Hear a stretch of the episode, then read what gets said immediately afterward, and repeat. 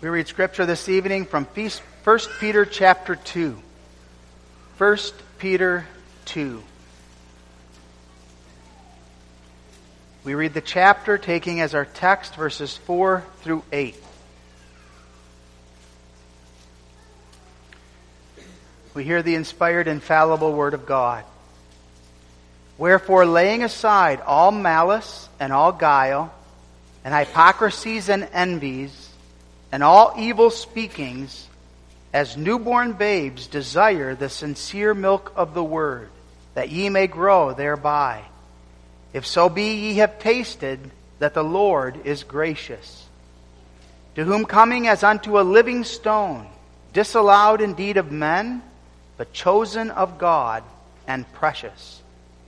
Ye also as lively stones are built up a spiritual house and holy priesthood, to offer up spiritual sacrifices acceptable to God by Jesus Christ. Wherefore also it is contained in the Scripture, Behold, I lay in Zion a chief cornerstone, elect, precious, and he that believeth on him shall not be confounded. Unto you, therefore, which believe, he is precious. But unto them which be disobedient, the stone which the builders disallowed, the same is made the head of the corner, and a stone of stumbling, and a rock of offense, even to them which stumble at the word, being disobedient, whereunto also they were appointed. But ye are a chosen generation, a royal priesthood, and holy nation, a peculiar people, that ye should show forth the praises of him who hath called you out of darkness into his marvelous light, which in time past were not a people, but are now the people of God, which had not obtained mercy, but now have obtained mercy. Dearly beloved, I beseech you, as strangers and pilgrims, abstain from fleshly lusts which war against the soul, having your conversation honest among the Gentiles, that whereas they speak against you as evildoers, they may, by your good works, which they shall behold, glorify God in the day of visitation. Submit yourselves to every ordinance of man for the Lord's sake, whether it be to the king as supreme, or unto governors, as unto them that are sent by him for the punishment of evildoers, and for the praise of them that do well. For so is the will of God, that with well-doing ye may put to silence the ignorance of foolish men, as free, and not using your liberty for a cloak of maliciousness, but as the servants of God. Honor all men, love the brotherhood, fear God, honor the king. Servants, be subject to your masters with all fear, not only to the good and gentle, but also to the froward. For this is thankworthy, if a man for conscience toward God endure grief, suffering wrongfully. For what glory is it, if when ye be buffeted for your faults, ye shall take it patiently? But if when ye do well and suffer for it, ye take it patiently, this is acceptable with God. For even hereunto were we were ye called, because Christ also suffered for us, leaving us an example that we should follow his steps, who did no sin, neither was guile found in his mouth, who when he was reviled, reviled not again. When he suffered, he threatened not, but committed himself to him that judgeth righteously, who his own self bare our sins in his own body on the tree, that we, being dead to sins, should live unto righteousness, by whose stripes ye were healed. For ye were as sheep going astray, but are now returned unto the shepherd and bishop of your souls. We read that far. May God bless his word to our hearts. As I stated, our text is taken from verses four through eight. To whom coming as unto the living stone, disallowed indeed of men, but chosen of God and precious. Ye also as lively stones are built up a spiritual house, and holy priesthood, to offer up spiritual sacrifices acceptable to God by Jesus Christ. Wherefore also it is contained in the Scripture, Behold, I lay in Zion a chief cornerstone, elect, precious, and he that believeth on him shall not be confounded. Unto you therefore which believe he is precious, but unto them which be disobedient, the stone which the builders disallowed, the same is made the head of the corner, and a stone of stumbling, and a rock of offense, even to them which stumble at the word, being disobedient, whereunto also they were appointed. Beloved in our Lord Jesus Christ, the apostle opens this section with an implied contrast between the Old Testament and the New Testament. They had a house of God. We are the house of God. Their temple was built of dead stones. Our temple is built of spiritual living stones. They approached God through priests. We approach God as ourselves the priesthood. They offered up material sacrifices. We offer up spiritual sacrifices. That contrast is established here as the apostle speaks of God's people as living stones offering up spiritual sacrifices, as those who find their life in Jesus Christ, the cornerstone. Now, Peter uses very familiar terminology when he talks about Jesus as the cornerstone. One of the first things that a builder needed if he was to construct a building was to find a good, solid rock that could serve as the cornerstone. There were times when stones would be cut off the summit of Mount Zion. Remember, Mount Zion built on the rocks, so to speak. Sometimes a stone would be taken from the summit and brought into the city, but it wouldn't fit in the current building. And so that stone would be set aside, weeds would grow around it, and pretty soon someone else would come around needing a stone for a new building. The stone that the builders refused initially would now become the headstone, the cornerstone of the new structure. That's the analogy that's being used here with regard to Christ. Now, the book of Psalms, the book of Isaiah, and many other portions in the New Testament express this idea of Jesus Christ as the chief cornerstone. He would be the stone who, according to Daniel, would be cut out of the mountain without hands. He was the stone who, according to Isaiah, would be laid in Zion as her foundation. According to Psalm one eighteen, verse twenty-two, a passage that we referenced early on in the worship service, he would be the headstone of the corner. As the cornerstone, Jesus Christ is the one upon whom his people trust. He's the one in whom we find our confidence, the one in whom is found our life. At the same time, he's the one over which the wicked stumble. They trip to their own destruction. We look this evening at Zion's cornerstone, noting first of all that he was sovereignly fashioned.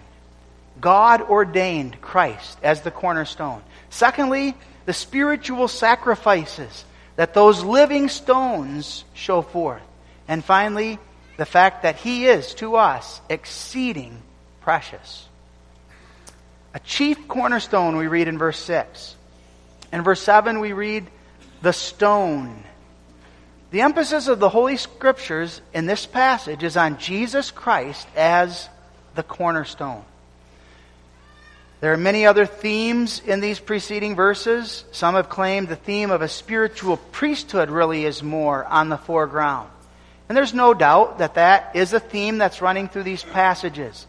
But that which is central is the spiritual wonder of Jesus Christ as cornerstone. And that's evident from the passages that are quoted here. Christ is the one who's connected with the other stones. And his connection is such that he gives life to those stones. He's the one who's first in God's counsel, the one for whom and by whom all things were created. He's the sure, everlasting foundation of Zion. This passage deals then with Christ, that great stone, the elect of God. And it treats our relationship to Christ as that stone. It treats the stone's effect on us as well as on those who reject it. Now, Peter begins in verse six with, "Wherefore also it is contained in Scripture, Behold, I lay in Zion a chief cornerstone." He does that in order to let the Old Testament passage speak for themselves and to establish the significant role that Jesus Christ occupies in His church, a role that already has been laid out and determined from the Old Testament.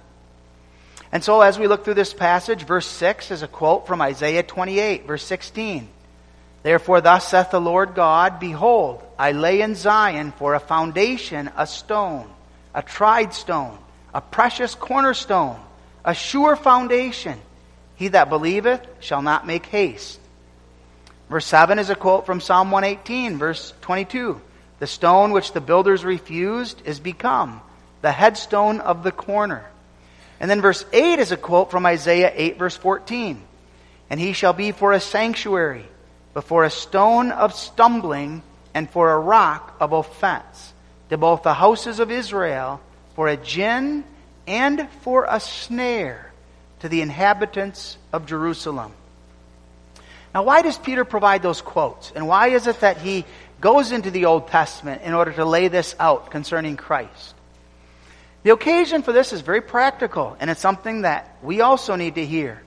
The saints during Peter's time were facing tremendous mockery and ridicule from even those who were so-called Christians, mocking them, ridiculing them about Christ, mocking them for the sake that Christ hadn't yet returned.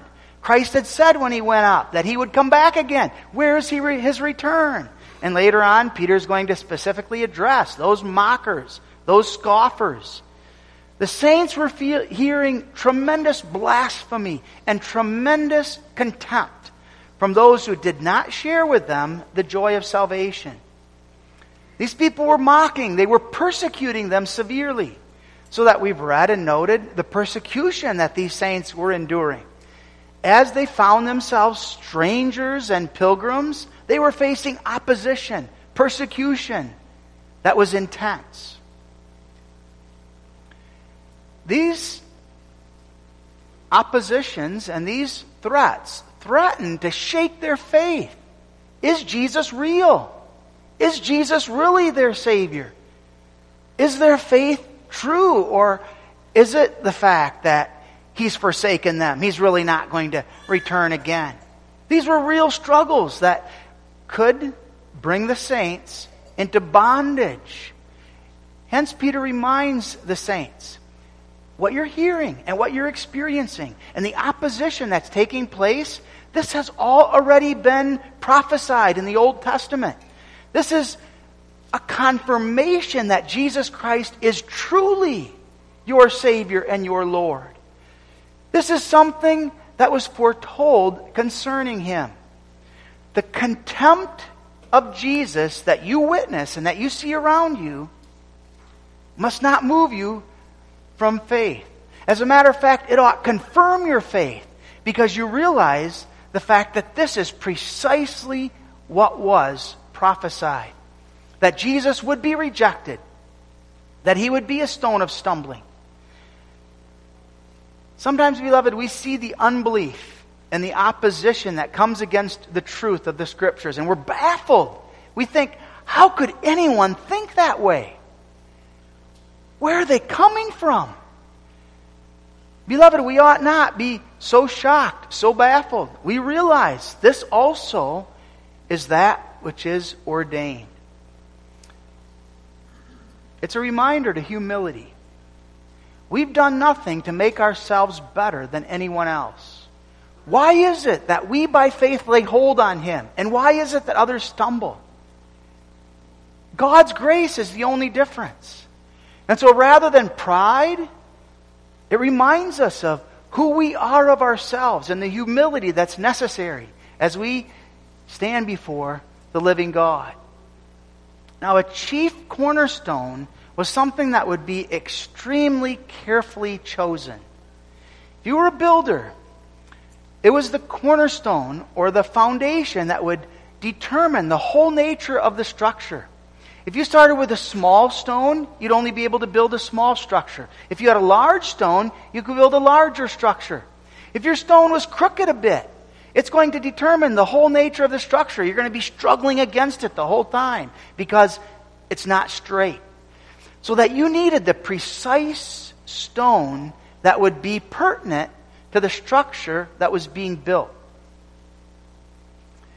One cannot build a building that's larger than its foundation. The size of the foundation is going to determine the size of the structure. And so notice from the quotes here, we're talking here about a cornerstone, but also a foundation. Isaiah eight verse fourteen talks about Jesus as the stone of stumbling and the rock of offense. But Isaiah twenty-eight talks about the fact that he is so as a foundation stone. So there's a close relationship between the cornerstone and the foundation stone. In some places they're identified as one with the other. So that there's no doubt of the closeness of the relationship and the fact that these stones would dictate the character and nature of the entire building. Now Jesus was chosen by God to be the chief cornerstone. That analogy is sometimes misunderstood. It said that Jesus is the chief cornerstone in the sense that he takes the walls of the Jews and the walls of the Gentiles and now he brings them together. Now it's true that Jesus does that. But that's not the idea here of the figure of the cornerstone or the foundation here. It said that the whole house is held together or it's carried by the cornerstone. Or that the cornerstone would be the first one that's laid at the bottom, and therefore the whole church is flows out of Christ. Again, truth to that, but there's far more here that's at stake. The cornerstone, again, was the most significant stone of the structure, and it's this stone that determined the whole rest of the building. Jesus Christ is the cornerstone. He determines the whole rest of the building of the church. He determines the size of the church. He determines the faithfulness of the church. He's the one that determines every aspect of the church. Now, sometimes we place cornerstones in buildings just purely for ceremonial purposes. And it's important to note that's not what's being talked about here. Sometimes we have stones in the building of the church that identify the year that it was constructed. Those stones can be pulled out, put back in, with no impact to the building, to the structure. They're merely superficial stones. Jesus Christ is no superficial stone. He is the cornerstone. And so biblically, what this means is that Jesus Christ determines the whole nature and character of his church. It means that the church then is a spiritual body because Jesus Christ is spiritual. The size of the church is the body of the elect, as determined by Jesus Christ. The stability of the church is such that this church is an everlasting church. It's eternal, even as Christ is eternal. Everything is determined by the cornerstone, the foundation. And beloved, the picture here then is beautiful. Jesus Christ is at the heart of the church. The church is built on him. He is the one who establishes the church. He's the one who determines the nature, the character, and he's the one who preserves and keeps that church. Very practically for you and me, it means Jesus Christ is the only foundation of your life. There's nothing else in this world that's stable. There's nothing else in this world that's sure. Christ governs the nature of your life. He's the one that gives significance to your life. He's the one upon whom you lean, knowing and believing that you will not be ashamed. You will not be disappointed. In that regard, Christ is no artificial cornerstone. Sometimes we live like that, don't we? We lean on Christ when we need to. We don't build our life on him. We don't view him as the one that's necessary for living. But we use him when it's convenient. We try to align Christ sometimes to our lives so that we're not aligning our lives to Christ, but we're trying to change Christ to adapt to the Christ that we desire and the life that we want to live. Jesus Christ is the cornerstone. He's the one who dictates the whole of our living and the whole of the church. He was sovereignly chosen by God to be that cornerstone. From eternity, God ordained that Jesus Christ would be the cornerstone, the elect. Literally picked out and chosen by Jehovah God. In that sense, we talk about Christ being before all things. He's the one who existed before even this world was created. In the counsel of God, there was Father, Son, and Holy Spirit. God already ordaining that in Jesus Christ, He would establish a people. And through Jesus Christ, He would establish His church. So that there's no election apart from Christ. Christ is the one in whom all of the elect are found. And God's choice was perfect. God's choice was sovereign to ordain Jesus Christ as the head of His church, the one who would govern and dictate every aspect of His church, and the one through whom His church would be saved and delivered. He was chosen, according to Isaiah forty-two, verse one, as the elect. Christ was elected, and in Him are found all those whom God has chosen. God gives them to Christ, and Christ is the one now that performs the wonder and the marvelous sacrifice necessary to bring them into the glory and wonder of this spiritual tabernacle, this spiritual temple. Jesus was carefully fashioned in order to be prepared for this position. He learned obedience. He became a servant, humbling Himself unto death. And that's emphasized here when we read, "Behold, I lay in Zion," in verse six. God sovereignly laid Jesus Christ as the cornerstone. He was rejected by the builders of Israel, the stone which the builders disallowed. Before the stone was even set in place in time, through the death of Jesus Christ, the unbelieving Jews rejected it. Now that again had been prophesied in Psalm one hundred eighteen verses twenty-two and twenty-three. The stone which the builders refused is become the headstone of the corner. This is the Lord's doing. It is marvelous in our eyes. Now David uses there also the metaphor of building. When he talks about builders, he's talking about the spiritual, the political government. Those individuals appointed by God within the church. And as builders, they were not builders because they built rightly, but as leaders of the church, they had the responsibility to govern. They governed. They saw Jesus. He was born. He ministered in their midst. He walked among them. They tested Him. They listened to Him. They heard Him out. And they determined that He was worthless for the building that they desired to create. They did not want a church that would be based on and built on Jesus Christ. They desired to build an altogether different building. They wanted a building that was earthly, not spiritual. They wanted a building that would involve all men, not just some. They established the church, they established their lives on the basis of their own works, their own accomplishments. And therefore, they built then on the sinking sand of man and man's desires. Christ was despised. He was rejected. He was considered worthless. They mocked Him. They spit at Him. They derided Him, and they seemingly destroyed that precious stone.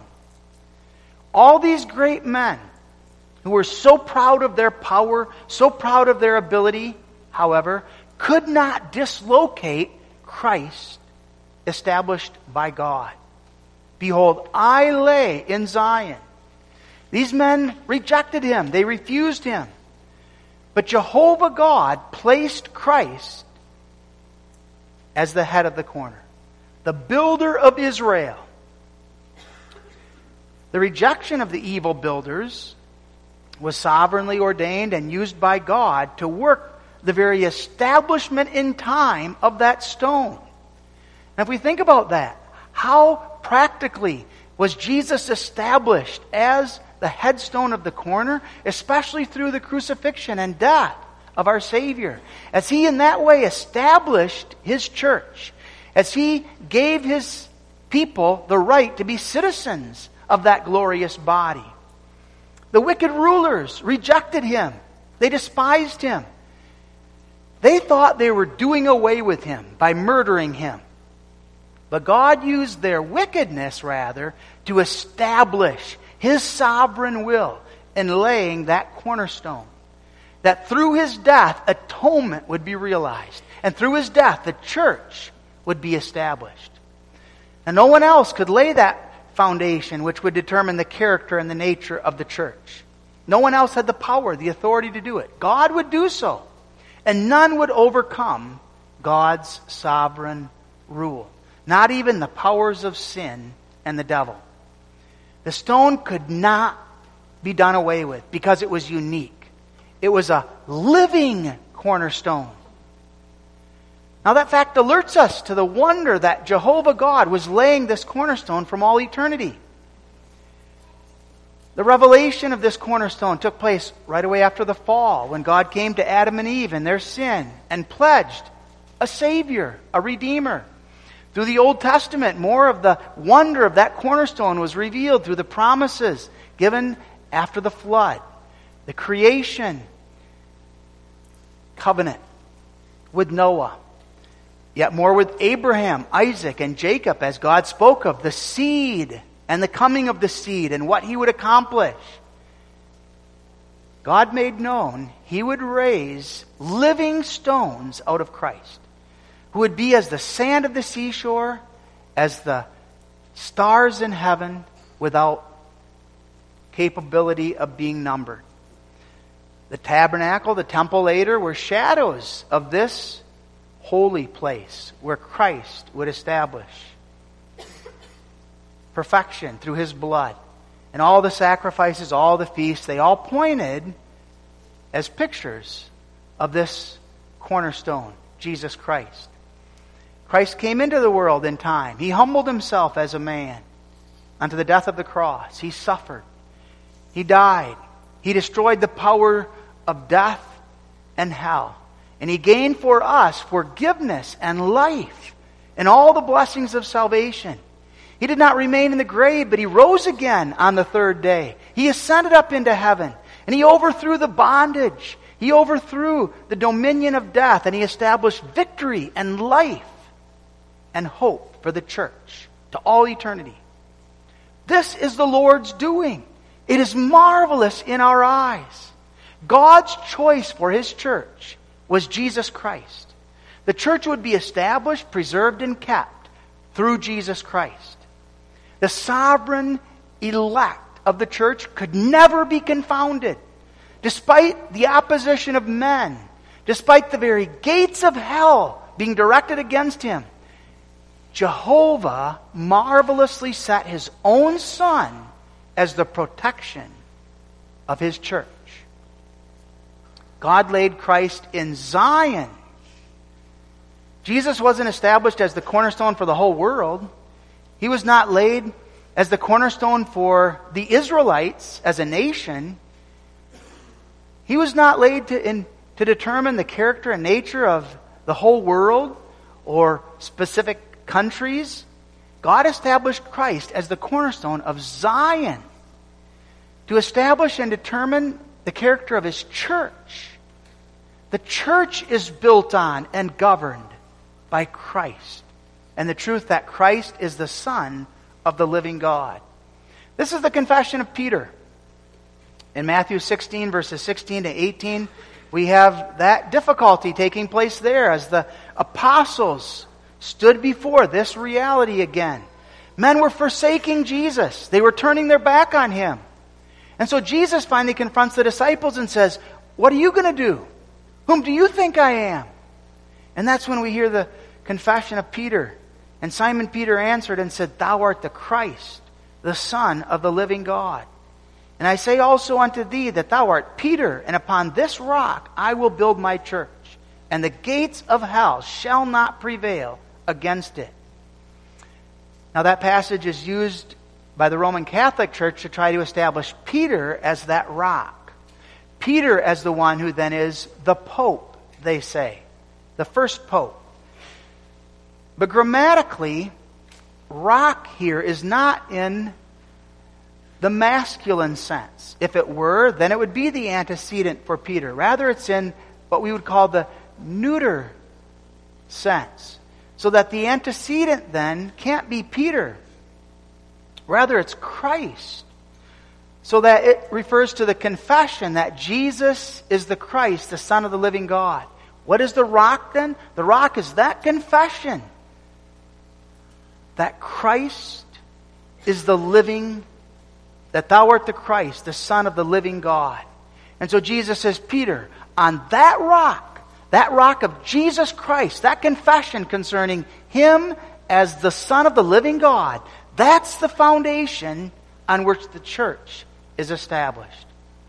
And each of us then are elect stones in the church, resting in and finding our life source in Jesus Christ, the chief cornerstone.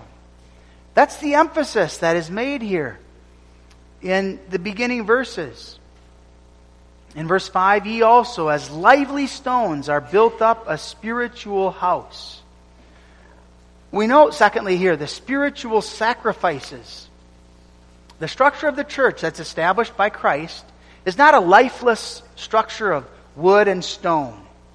It's a living temple. And the principle of its life is Christ, who died and rose again, conquering the powers of death and sin. His life is a heavenly life. It's an everlasting life. It's a life of fellowship and communion with God that knows no end.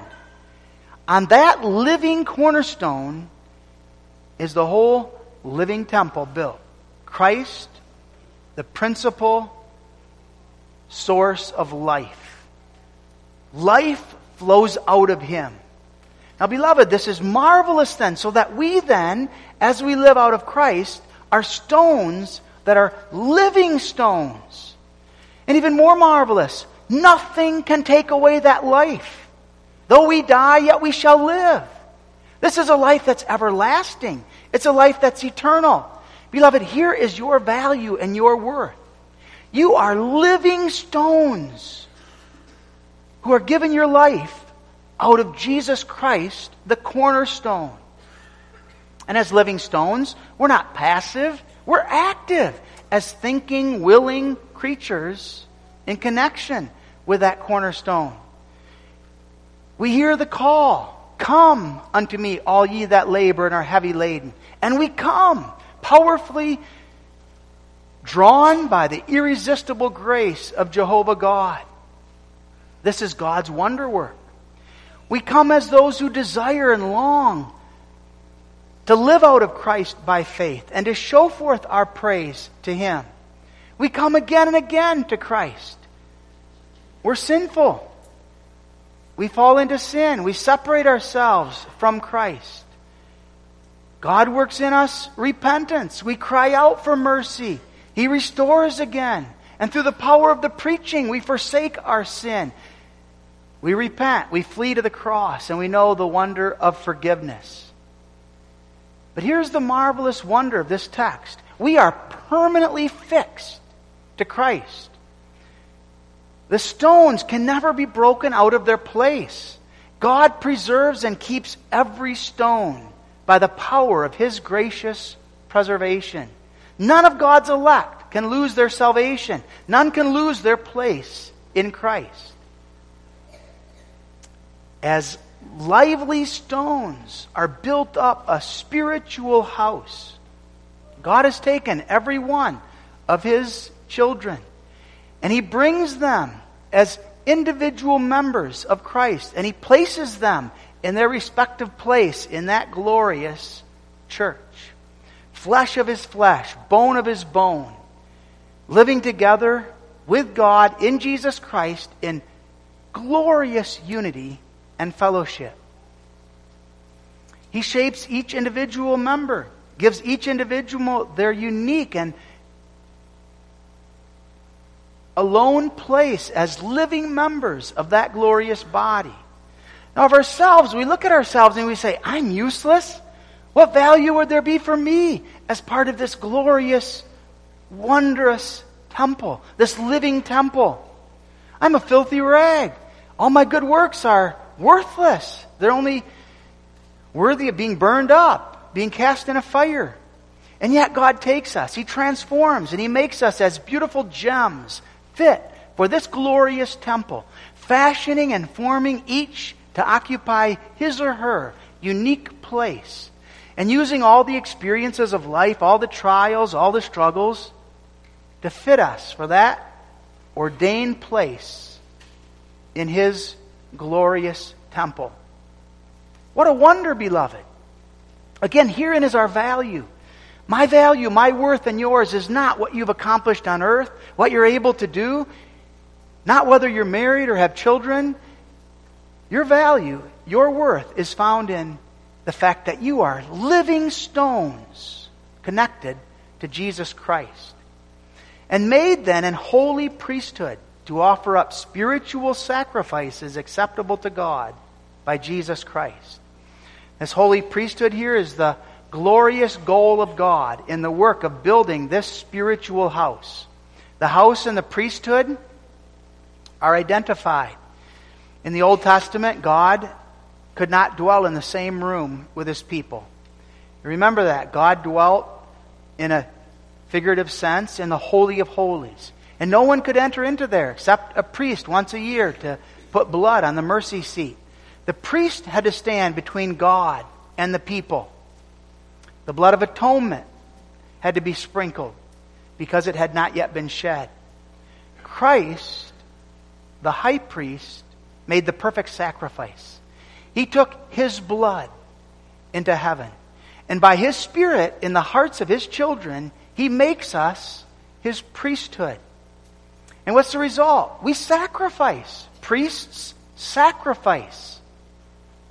We sacrifice not with atoning sacrifices. That sacrifice has already been made. There's no more need for atonement. But we bring spiritual sacrifices. And what does that mean? Instead of living for self, you live for God. You're willing to turn your back on the things that you want, the things that you desire, the things that are important to you. And now you instead say, Thy will be done. You pursue the things that God wants and the things that God desires. You're living for God. You're living for His glory. Romans twelve verse one identifies this life of sacrifice. I beseech you therefore, brethren, by the mercies of God, that ye present your bodies a living sacrifice, holy, acceptable unto God, which is your reasonable service. We live for God in humble service and praise to Him. And God delights in these sacrifices because they're His work. Now what's remarkable is the fact that these sacrifices are imperfect because of our sinful natures. Yet God receives them and rejoices in them in Jesus Christ. They're perfected through the Spirit by the wonder of our heavenly high priest. The Spirit working them, Jesus Christ perfecting them. And God taking us then into covenant love with Himself so that we enjoy His presence. We live in His house. We show forth His praise. And we now bring these spiritual sacrifices of thanksgiving before Him daily. We know there are no conditions in the covenant, but there are requirements. There are commands in the covenant. God requires sacrifices. God gives the power to believe. He also gives the power to perform the sacrifice. The fact that the power comes from God does not deny the reality of the sacrifice. Now we deal here with a mystery, do we not? How can faith and obedience be at the same time God's work in man and also man's act? How can the command to believe be genuine when God's the one who's the author of faith? These are questions that swirl in our mind that defy our understanding. And the mystery of human responsibility and divine sovereignty swirl. How can we bring them together? Both are real. We confess it takes a mind of God's to be able to comprehend and understand how both can be true. Our minds are earthly, they're finite. But God reveals these wonders to us, not so that we're troubled, not so that we're vexed by our inability to understand, but that we glorify Him, that we honor Him, that we go forward by faith, sacrificing of ourselves, giving up friends, giving up families at times, for Christ's sake, forsaking pleasures, forsaking treasures, for Christ's sake. Living not for self, but living for God and for His glory. And God receives such sacrifice with pleasure, with approval. He delights in them. They're acceptable to Him because they're the fruit of His work in our lives. Living stones bringing forth spiritual sacrifices. Now we'll get into that more, Lord willing, in the next section, which identifies the wonder that we are a chosen generation, a royal priesthood, a holy nation, a peculiar people, that ye should show forth the praises of Him who hath called you out of darkness into His marvelous light. That's the wondrous fruit of God's work. Christ, the cornerstone, out of which we live.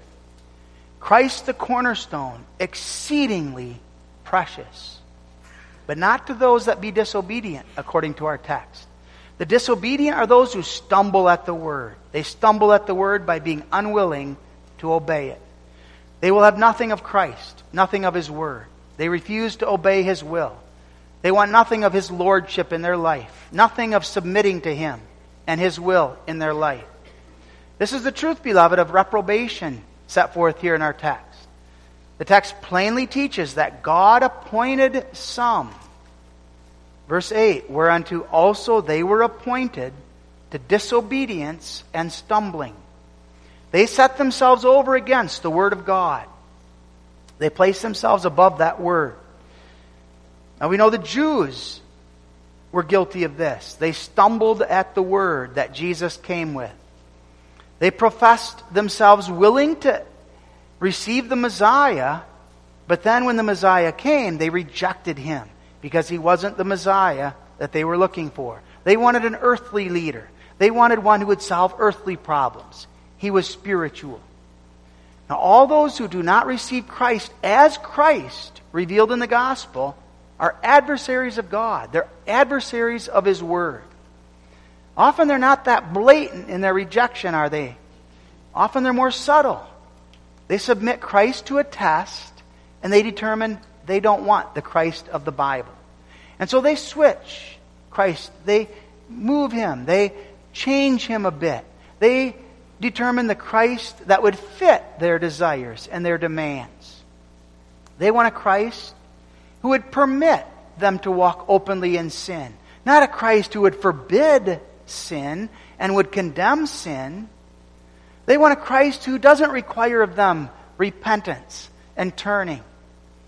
They find Christ unacceptable. And so they reject Him. Unbelief is simply disobedient in doctrine and in life to the Word of God. They find the stone worthless to them, and they cast it out in rebellion. Rather than submitting to Christ as cornerstone, rather than seeing their value and worth in Him, they place themselves above the cornerstone. And in essence, they place themselves as the cornerstone of their lives. They're the ones who are going to determine the trajectory of their life. They're going to determine the nature of their life, the character of their life. They build on the basis of their own pride, their own accomplishments. The terrible vengeance of God is poured out on those who reject Christ as cornerstone. To these we read, Christ has become a stone of stumbling and a rock of offense.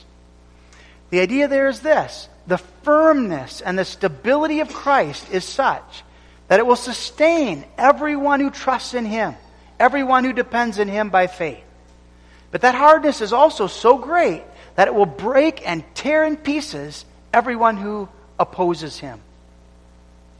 In order to emphasize the destruction that will come upon unbelievers, Peter uses a double designation here from Isaiah eight verse fourteen. He shall be for a sanctuary, but for a stone of stumbling and a rock of offense. He uses both, the stone of stumbling and the rock of offense. And then continuing, for a gin and for a snare to the inhabitants of Jerusalem. The reference there isn't just to a mild tripping and falling. The force of the wording is such that it refers to a striking with the whole body against the rock with such force that it kills them. So angry they are that they oppose him, and they come at him with all of their energy to their own destruction. Christ is a stone that's immovable. He's a rock that is sure. He's steadfast. He's the great cornerstone. And against it then, unbelief and unbelievers are shattered in pieces. They break their necks over Christ. They rush off to hell in their opposition to him. Now, unbelievers come into contact with Christ in many different ways. Through the creation, they know that there is a God, according to Romans one and Romans two. They know that he's worthy of praise and that they have to worship him. They refuse to do it and are held, therefore, without excuse. But they also come into contact with Christ through his word. And they stumble and they fall in their response to the word and to the preaching. It's not the fault of Christ that they stumble. Because of unbelief, they stumble. They refuse to believe. We expect such unbelief also in the realm of the church. And that's what the saints had to be prepared for. This is going to happen. There's going to be opposition. You're going to expect that because of the nature of who Christ is and what God has ordained. And by opposing the word and by opposing Christ, they place themselves under the crushing wrath of God. Pray for such that they repent, that they turn. This is according to the sovereign appointment of God. And this passage is teaching clearly that God is sovereign over all things, including the rejection of Christ and the stumbling of the wicked. God doesn't lay this stone in Zion with the hope and intent that everyone is going to deem it as precious, that all will flock after and believe on him. If that were so, God would have worded this very differently. But God is God, and therefore what the saints saw happening around them is according to God's sovereign ordering. What we see happening in the world about us is according to God's sovereign ordering. There will be unbelief. There will be rejection. God lays that stone in Zion in order to accomplish his good pleasure, the election of his people, which is in the way of the reprobation of the wicked. The salvation of the elect accomplished in the way of reprobation, the suffering, the persecution that comes upon God's people. In other words, the decree of reprobation serves the decree of election. Does that rejection, does that opposition defeat the church? Does it destroy the Christ? No, not at all. God appointed also this. Now, beloved, this is a hard doctrine. By faith, we lay hold on it as the teaching of Scripture. The world about us proclaims it's scandalous. You're making God the author of sin. This is a horrible doctrine, they say. You're denying human responsibility. Beloved, if God did not reprobate, God did not elect. He didn't choose. Always in the Bible, election and reprobation are set together. We have Jacob and Esau, Cain and Abel. We have all through the history of the Scriptures God choosing to himself a people in the way of the reprobation of others. God is sovereign, and that sovereignty is evident also in this. We don't rise up and pretend to be wiser than God. We heed the admonition of Romans nine. Who art thou, O man, who repliest against God? As the clay, are you going to take issue with the potter? But beloved, we rejoice in this wonder. God works in our hearts the faith by which we deem Christ as precious. He works in us belief. To those which believe, He is precious. The preciousness of Jesus Christ is on the foreground. And the wonder of God's grace in working that in your and my hearts. We have been blessed with the gift of faith. And we are able to lay hold upon that chief cornerstone. And we confess, this one is my Lord and He's my Savior. I embrace Him as the foundation of my life. He's the one for whom I live. He's the one out of whom the whole of my life flows. He was chosen by God as honorable, valuable, exceeding precious. And He's the one for whom I live and on whom I depend. He's not just there for show. He's not just in my life like an ornament that I hang in my house or around my neck. He's the very foundation of my life. He's the one out of whom I live. He's the one in whom I have my being. And how do I show that, beloved? How do you show that? You graduate from grade school, from high school, from college. How do you show Christ is the foundation of your life? Are you seeking His will? Are you pursuing the things of His kingdom? Are you running after yourself and mammon and the things this world has to offer? What is the trajectory of your life? What is the direction of your life? Beloved, by faith, we confess Christ. The direction of my life is for the glory and honor of Jehovah in Jesus Christ. And by faith, we confess the excellency of Christ. We see that our salvation is sure in Him. My salvation is certain in Him. I am safe and secure in Christ. I look at myself and I see how weak I am, how sinful I am. But I look at Christ and I know that in Him and in His faithfulness, all will be well. In that cornerstone, we find forgiveness. In that cornerstone, we find the blessed assurance of peace, everlasting peace with God. And the more we come into contact with Christ as that cornerstone, the more amazed we are with the precious nature that He is. We rejoice in Him. We confess that I can do nothing apart from Him. We confess all things are working together for good because of Him. The emphasis here of the apostle is this: those who believe on Him shall not be confounded. Peter quotes from Isaiah twenty-eight, verse sixteen. He that believeth shall not make haste. And the idea is the same. Those who believe will never be disappointed. Never be disappointed in the rock, and therefore will never flee from Him in haste. Many are the sorrows and disappointments of this life. You know them, and I know them. Christ is the rock in whom we find our comfort, in whom we find our sure everlasting hope. The believer will never be ashamed. He'll be saved. He'll be triumphant as a result. All because of Christ, that cornerstone. You who believe on Christ will never be cast off. Not now, not at death, not at judgment day, not to all eternity. And not even the gates of hell can prevail against you and against me. For of Him and through Him and unto Him are all things. Yea, all things, to whom be all glory forever and ever. Amen. Our Father who art in heaven, what great things Thou hast done for us. Work in us the faith, the humility by which we might lay hold on Christ, knowing and believing that He is the cornerstone of our lives, the cornerstone of the church, that He's the one out of whom we live and for whom we live. And may we show forth His praise all the days of our lives. We pray this for His sake. Amen.